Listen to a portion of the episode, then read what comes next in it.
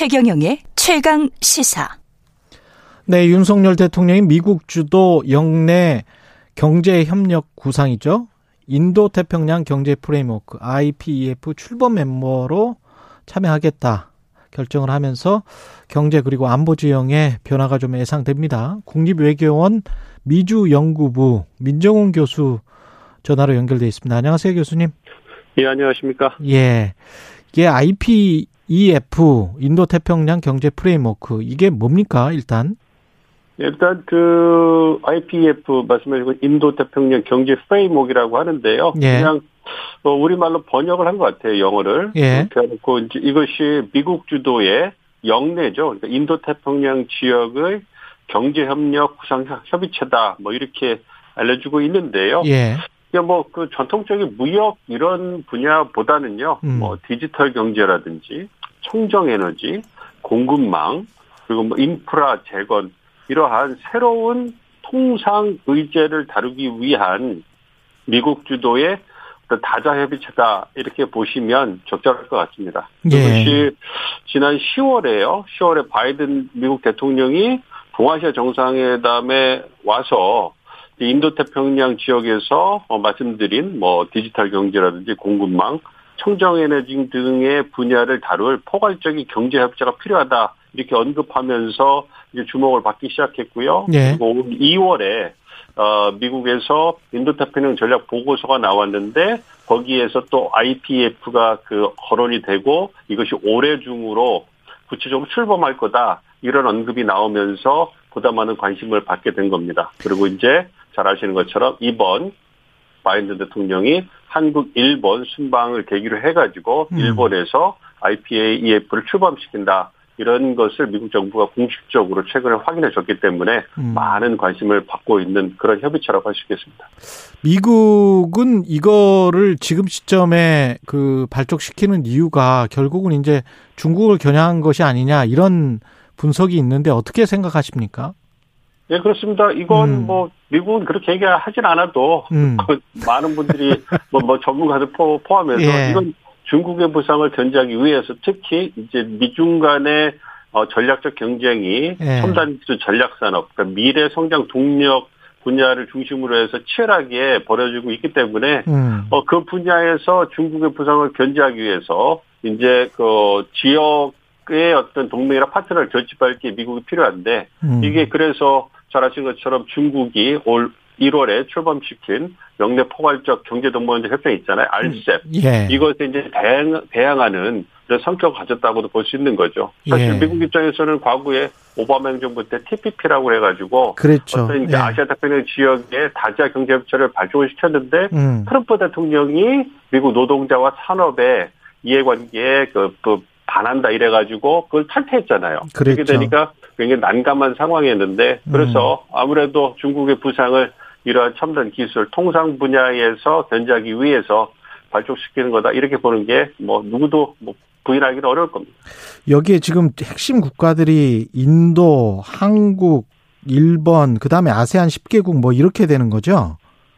예, 그 인도는 아직 그 정확하진 않고요. 인도는 아직 정확하지 않고. 정- 예, 쿼드 정상회담에서 뭐 얘기가 된다 하지만 음. 아무래도 지금 확정적으로 얘기가 나오는 것은 우리나라와 미국, 일본, 호주, 뭐 예. 뉴질랜드 뭐가 있고요. 그다음에 이제 아시안 국가 중에 싱가포르라든지 예. 이제 이런 말레이시아 국가들이 가능성이 있다 얘기가 나오는데 예. 아무래도 아시안 국가들은 뭐 대중국 경제 이돈 이전도라든지 그렇죠. IPF가 예. 가진 성격상을 본다면 아무래도 좀 좀 그 경계하는 신중한 그 입장을 보이는 게 많이 보이고 있습니다. 그러면 우리는 이걸 그 전면 참여를 하는 건가요? 아니면은 무슨 워킹 그룹이나 이 이런 거를 하면서 조금 부분적으로 참여를 하는 겁니까? 이게 좀 그좀 지켜봐야 될 건데요. 왜냐하면 이 IPF가 알셉처럼 뭐 이렇게 그 다자 15개국이 명, 멤버십을 가지고서 그 15개 국가들이 이제 다 참여하면서 논의를 할 것인지 예. 어, 아니면 IPEF가 이제 말씀드린 뭐 디지털 경제, 예. 뭐 무역, 공급망, 뭐 인프라, 청정 에너지, 탈탄소, 음. 조세, 반도체 이렇게 다양한 그 분야가 있잖아요. 예. 이러한 부분에서 앵커께서 말씀해 주신 working group 형태로 만들어서 모듈 형식으로 분야별로 구체적으로 이제 느슨한 멤버십을 갖고 있으나 실질적인 논의가 될 때는 이제 그 참여하는 음. 국가들끼리만 논의를 할 것인지 이 부분은 지켜봐야 될 것 같아요. 뭐 저는 예. 개인적으로는 지금 말씀드린 것처럼 working group 형태로서 어, 분야별 뭐 반도체라든지 아. 인프라든지 이런 식으로 해서 참여하는 국가가 조금씩 다를 수 있을 거라고 생각을 하거든요. 그러니까요. 뭐 그래서 예, 예. 그렇게 작동이 될 거기 때문에 물론 우리나라 경우 같은 반도체라든지 뭐 그 대용량 배터리라든지 다른 음. 첨단 기술 분야에서 우리가 갖고 있는 어떤 기- 역량이 있지 않습니까? 예. 그렇기 때문에 그런 부분에 참여를 한다면 에, 적극적으로 활동하는 게 필요하다 이렇게 생각하고 있습니다. 지금 대통령이나 새 정부는 분야별로 참여를 하는 건가요? 아니면은 전면적으로 이 참여를 하는 건가요? 그러니까 멤버로서 그- 완전히. 회원국으로서 참여를 공식화했다고 생각이 되고요. 예. 이제 그, 그러니까 그 회원국으로서 말씀드린 것처럼 아까 그 여러 국가가 있지 않습니까? 네. 쿼드 3개국하고 뉴질랜드, 우리나라 그리고 아세안 몇 개국이 이제 그 초기 멤버로서 발족을 할 때 이름을 올리는 거고요. 음. 그리고 이제 그리고 우리는 공식 멤버가 되는 거죠. 공식 예. 멤버가 된 다음에 구체적으로 이것이 활동을 할 때 말씀드린 것처럼 이제 working group 형식으로 작동을 한다면 이제 우리나라가 강, 강점을 가지고 있고 관심이 있는 즉 우리의 국익에 부합하는 working group에 들어가서 음. 활동하게 되는 이런 모습을 보이지 않을까 예상을 하고 있습니다. 예. 중국이 반발을 하고 있는데 중국이 반발할 수 있는 뭐랄까요? 국제적인 뭐 법이나 근거나 이런 거는 사실은 없는 거 아닙니까? 없죠. 예. 그렇기 때문에 이제 그 중국이 반발을 하지만 예. 중국 측에서 내세우는 반대 논리도 굉장히 모호하지 않습니까? 예. 뭐 진영 논리가 진영 노선을 내고 신냉전, 그다음에 국가 배척 뭐 이런 얘기를 하는데 음. 이러한 부분에 대해서 명문화된 게 없거든요. 그렇죠. 그러니까 예, 예. 명문화된 게 없기 때문에 실질적으로 중국을 부산을 견제하고 배제하는 것 같은데 음. 명문화된 건 없기 때문에 그치. 굉장히 중국으로서는 불편하지만 뭐 공식적으로 항의를 음. 하거나 이제 뭐 보복을 할 수 있는 이러한 명분은 약한 것이죠. 그런데 이제 중국의 또 특기가 뭐 비관세 장벽이랄지 뭐 이렇게 돌려치기 같은 거를 잘하잖아요. 혹시 네. 그럴 우려 같은 거는 없습니까? 뭐 우려를 완전히 배제할 수는 없을 건데요. 예. 이거는 우리가 주로 얘기하는 뭐 과거에 사드 배치 때 중국이 그 음. 말씀한 것이 하신 것처럼 공식적으로는 보복한다 얘기하지 않으면서 그랬죠. 실질적으로 이제 우리에게 경제 보복을 하고 이제 그 어떤 문화 교류에 있어서도 실질적으로 이제 그 봉쇄를 하는 이런 조치를 취했는데 음. 그럴 가능성은 완전히 배, 배제할 수는 없습니다만 그래도 그 사드 배치 때하고 완전히 다르죠. 이거는 안보 부분에서 한중 간의 양자 관계에서 어떤 문제가 생긴 건데 예. 지금 IPF는 그 다자의 비체잖아요. 예. 다자의 비체고 그리고 명분이 중국의 부상을 견제한다고 하지만 음. 이것에 대해 중국의 안보를 직접적으로 해야 한다든가 이런 그렇지. 부분이 아니거든요. 예. 그러니까 우리나라만을 꼭 집어가지고 한국이 IPF에 참여한 것이 중국의 안보를 심각하게 저해한다든가 음. 뭐 이런 것을 이제 명분으로 내설 수가 없지 않습니까? 그렇죠. 래서 불편하기는 하겠지만 예. 그 아무래도 이제 그 IPEF에 참여하는 경우에 과거 사드 보복 때처럼 그렇게 뭐 보복하기 쉽지 않을 것이고요. 음. 그리고 우리나라가 가지고 있는 반도체라든 첨단 기술의 역량을 미국만 필요로 하는 게 아니라 중국도 굉장히 절실히 필요로 하기 때문에 그렇죠. 그런 부분에서 우리에게 뭐 삼성이라든지 뭐 SK라든지 그런 기업에 대해서 조용하게 보복을 한다? 그럼 그 피해를 중국 기업들도 받게 되거든요. 그렇죠. 그런 부분, 예, 그런 부분에 중국 기업, 중국 굉장히 실리적이기 때문에 음. 그런 거를 못할 거라고 봅니다. 그래서 음. 어 개인적입니다만 IPF에 참여한다고 그래서 불만은 토로할 수 있으나 실질적으로 경제 제재라든지 보복을, 보복을 가하는 단기적으로 볼 수 있는 그러한 충격은 어 희박하다 가능성이 희박하다 이렇게 예. 생각하고 있습니다. 장기적으로 우려되는 부분은 지금 말씀하신 교수님 말씀하신 공급망 분리와 관련해서는 결국은 어 세계 경제 한 3분의 2 정도를 서방 진영이 가지고 간다고 하면 사이즈는 줄어드는 거잖아요. 우리 입장에서는 만약에 이제 뭐 10년, 20년 후에 뭐 한 3분의 2만 서로 자유무역을 하고 3분의 1은 또 따로 중국 위주로 어 자유무역을 한다고 하면 그런 지금 방향으로 가고 있는 거라고 보세요?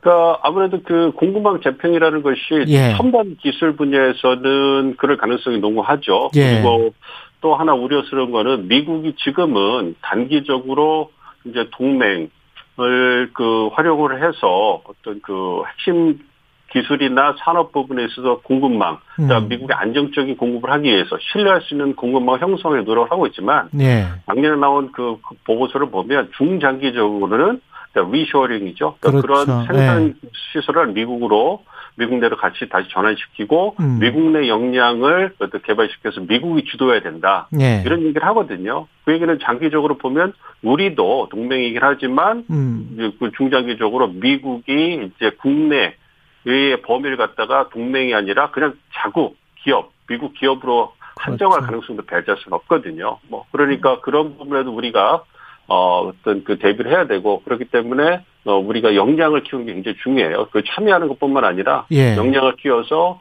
미국에게 굉장히 여전히 매력적인 산업 파트너라는 걸 계속 각인시켜 줘야지만 음. 우리를 배제할 수 없을 것이고요. 이와 더불어서 이제 중국을 우리가 이번 IPF가는 차별을 하지만 음. 중국과 또 다른 많은 다른 형태의 경쟁을 하고 있거든요. 예. 한중 FTA를 강화 이런 부분도 노력하고 있기 때문에 IPF를 들어간다고 해서 우리가 중국과의 경제 교류를 끊는 게 아니기 때문에 그렇죠. 보다 다각한다 이렇게 보는 게뭐 적절하거든요. 그래서 예. 그런 노력이 없으면 어, 무역 의존도가 높은 우리 경제는 쉽지 않죠. 그래서 항상 그 어떤 그 세계 경제의 흐름을 보면서 우리가 우리 경제를 그 복합적으로 담보할 수 있도록 또 중국과도 협력하고 미국과 협력하고 다른 유럽 국가들과 협력하는 그런 모습을 보여줘야 된다고 생각합니다. 예.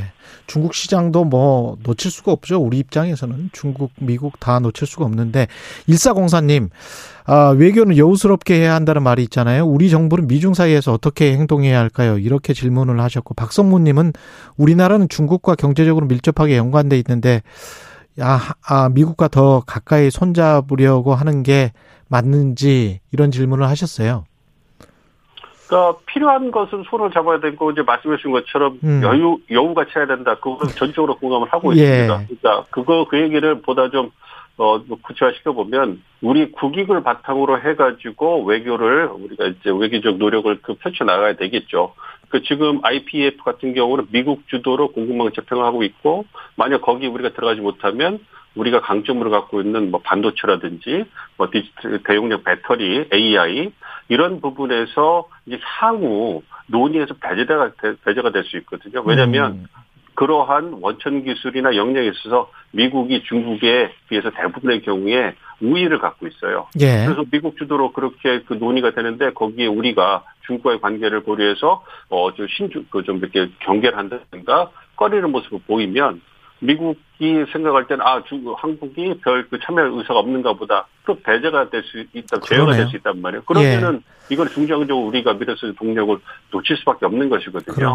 예. 그 부분에 대해 중국도 잘 알고 있어요. 그렇기 음. 때문에 말씀드린 것처럼 가시적으로 보복할 수 없는 것이고요. 또 음. 마찬가지로 중국과의 경쟁력 중요하잖아요. 예. 어, 이제 제1의 그 교역국이고 그리고 중간 형태로서 많은 우리의 제품들이 중국에서 미국으로 가고 있는데 중국 시장을 절대 포기할 수는 없죠. 그렇기 예. 때문에 경제적 이익에 있어서는 우리 국익이 중심이 돼야 되고 그것이 사안별 분야별로 조금씩 다를 수 있죠. 대미 관계라든지 대중 관계, 음. 예. 대유럽 관계가 다를 수 있기 때문에 우리가 국익을 명확히 하고 국익이 기반으로 해서 결정을 내리고 일관성을 가지고 이제 우리의 입장을 음. 유관국에게 전달하고 그 우호적인 관계를 유지하려고 하는 그러한 굉장히 섬세하고 정교한 외교적 노력이 필요하다 이렇게 생각하고 있습니다. 예. 국립외교원 민정훈 미주연구부 교수였습니다. 고맙습니다.